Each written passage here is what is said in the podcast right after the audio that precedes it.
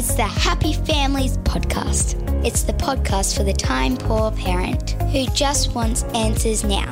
I just love books, and I'm so excited for today's podcast episode, Kylie. Once a month or thereabouts, we do book club. It's completely unrelated to parenting. We just talk about the books that we've been reading because we love to read and try to share some tips and hints and ideas for books that people might like. And with Christmas just around the corner, we thought this might be a good stocking filler episode if you're thinking about books. So, this episode of the podcast, we are going to review our favorite books of the year. Do you have any idea how many books you've read this year? Do you keep a close enough record to know?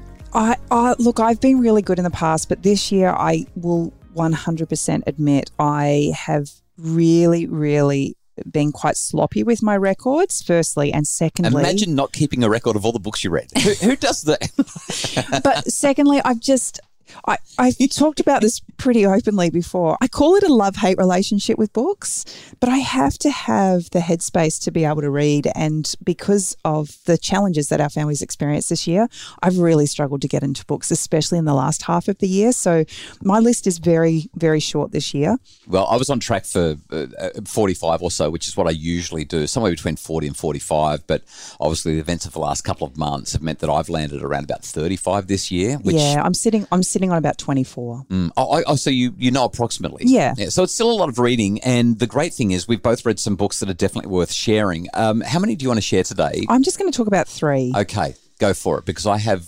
approximately 14. give or take.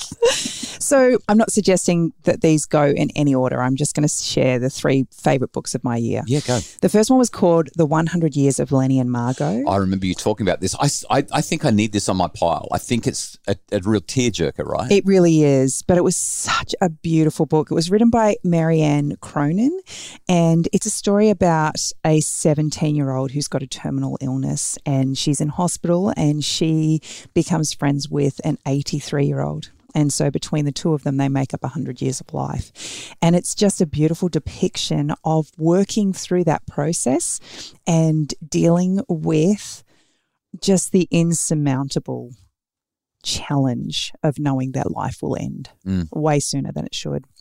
So that was that was absolutely you definitely need tissues and you need to be in the right headspace to get through it. But it was the most beautiful book yeah, I think I've read was, this year. Beautiful was the word I was going to use. It sounds gorgeous. So what was yeah. it called again? It was called The 100 Years of Lenni and Margot. Okay. It's about friendship.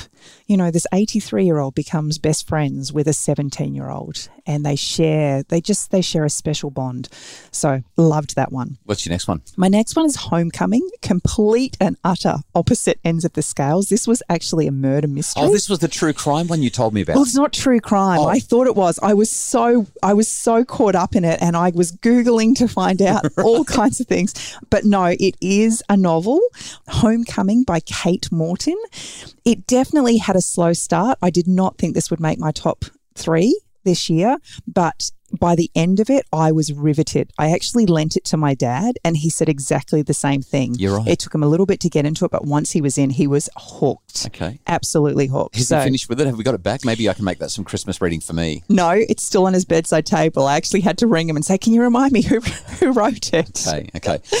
So that was brilliant. It's actually set in South Australia. She did an awesome job. It'll leave you guessing until the very end. Wow. And my last one's actually my most recent read. It's called Better Than Happy. It's by Jodi Moore. This has a very strong religious undertone to it, but it is in that self help genre. Mm. And I found that just so enlightening. I've actually started reading it with our 13 year old. For those who kind of have dabbled in the self help area and know about the thought model, the idea of recognizing that our results in life are a direct result of our own personal thoughts. This was really powerful at kind of just working through that process and recognizing and seeing the power of our thoughts and how if we can shift those thoughts, it actually shifts our actions, which shifts our results. So that was really powerful and I loved it. Okay, they sound really, really great. Would you like to hear mine? I'm a bit nervous because I just think I'm going to be talked at for quite a while. But tell me. Oh, I'm going to try and be really fast about this. Okay, so uh, basically, I'll tell you. I'm only going to tell you my five star reads. Okay, only my five star reads. Like I said, I've read about 35 books this year. I have 12 five star reads. Okay, we're not doing 12. but I'm we're go, not doing 12. I'm just going to say them You really have fast. five. Oh, that's so unfair. You I- have five. well, I don't know if we're going to keep a really accurate count here. So the first one that I mentioned is uh, from the 1800s. So I've got a really eclectic top 12 to go through today. Um, from the 1800s, there's a, a, a classic author by the name of George Eliot. George Eliot is a pseudonym, uh, but the author wrote this book called Silas Marner, written in 1861.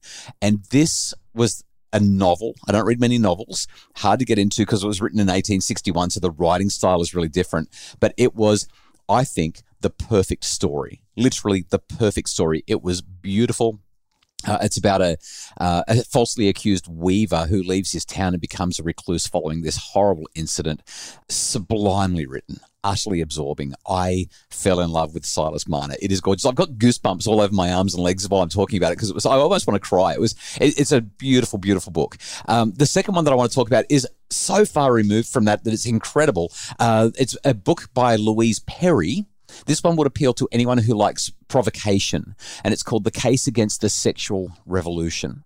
Perry takes on a whole lot of and slays a whole lot of sacred cows with just precision, arguing that the sexual revolution, rather than improving life for women and enhancing their protection, has done precisely the opposite. Now, she doesn't deny that a lot of good has come from it, but she makes this really articulate argument that um, the norms and mores or mores that have developed out of it place women right where men actually want them to be. And she argues that modern standards around sex and intimacy and so on actually make life worse for women, not better for women. It's a fascinating read. You won't agree with everything, no matter what position you are, whether you're conservative or liberal, whether you're, uh, it doesn't really matter what your politics are. There's going to be something in there that you will love and something in there that you'll hate, but it's a really, really provocative book. Well, you might not be keeping tabs, but I am. What's number three? I can't believe you're counting. Uh, my third one, I'm going to save this one really quickly. It's called Testosterone by Carole Hooven, um, an endocrinologist, I think at Harvard from memory. Simply brilliant and left me feeling entirely inadequate in terms of my understanding and my comprehension and my knowledge. Like this was just a heavy academic read about testosterone and the endocrine system. And it was just so incredibly good. So, that's a very quick review. Testosterone, Number four. amazing. Um, I'm going to go for another novel. Everyone in my family has killed someone by Benjamin Stevens. Brilliant, original, completely compelling Australian crime fiction that doesn't feel like crime or fiction. Just so good, so well written, uh, a real murder mystery with plot twists and you, a, a, a classic whodunit. Really, really enjoyed Benjamin Stevens. Everyone in my family has killed someone. To me, that is the perfect summer read. If you just want to veg out and and enjoy a rip roaring read. Um, look, I'm not going to mention the Whole Brain Child by Dan Siegel not because it. because it's an older book and a lot of people have already read it. But if you haven't read it, five stars definitely worth looking at. I, I love how you're not mentioning it. I, I'm also not going to mention. I'm not going to mention "Saving Our Kids" by Madonna See what King I have to live with? which may be the best book that I've ever read from Madonna King. Uh, vitally important content, so well written, all about what's going on on the internet and how to keep our kids safe. What was that name again? Madonna King saving our kids, but I'm not going to mention it uh, as much as I should because Madonna is wonderful. Um, also, not going to mention Jean Twenge and Generations, which is one of the most important books that I've ever read on the generations and really made me rethink my thinking on the science of generations, which I tend to think is a load of bull dust. But I really got into this book and found it compelling, very, very good. Is there any other books you're not going to mention? Uh, there's one more book that I'm not going to mention, and then I'm going to wrap up with two instead of one to finish off. Okay, so I'm not going to mention Anand Gerard. I can't say his name. I'm so sorry. Giridharadas, I think it is. Uh, this guy's a former McKinsey consultant who's spoken and studied with the elite crew at TED and the um, the Aspen elite, uh, and it's a blistering critique of how the elite make sure that winners take all while making sure that their philanthropy looks like they're being generous, even while they're lining their own pockets and making sure that they're in a very good position. Hard to read, very challenging with its views. Brilliant book that I'm not going to talk about. Gosh, see, this is the thing. Try to squeeze too much in. Let me just wrap up with the two that matter. The two that matter. Yeah, other than a whole lot of others that I want to mention that I can't. Okay. Because I love Guns, Germs, and Steel by Jared Diamond. Stop. And, and I thought that Happier Stop. Hour by Cassie Home was great. But the two that I want to mention just quickly uh, a year or two ago, you read Come As You Are by Emily Nagoski. This is a book about uh, female anatomy and pleasure and a whole lot of things in that area. And Kylie, you told me that I would enjoy reading it, and I did. I think it was a five star read, and I think that every man should read the book, even though it's been written for women. Absolutely, absolutely brilliant. She's got a great writing style, and she gives people information that matters. Emily Nagoski, come as you are, five stars. And I'll wrap up with The Emotional Lives of Teenagers by Dr. Lisa Damour, which I also absolutely loved. Solid book, covers a lot of ground, really easy to read. And if you've got teenagers who have big emotions, I think you'll get heaps out of it. So they're my top five. Wow.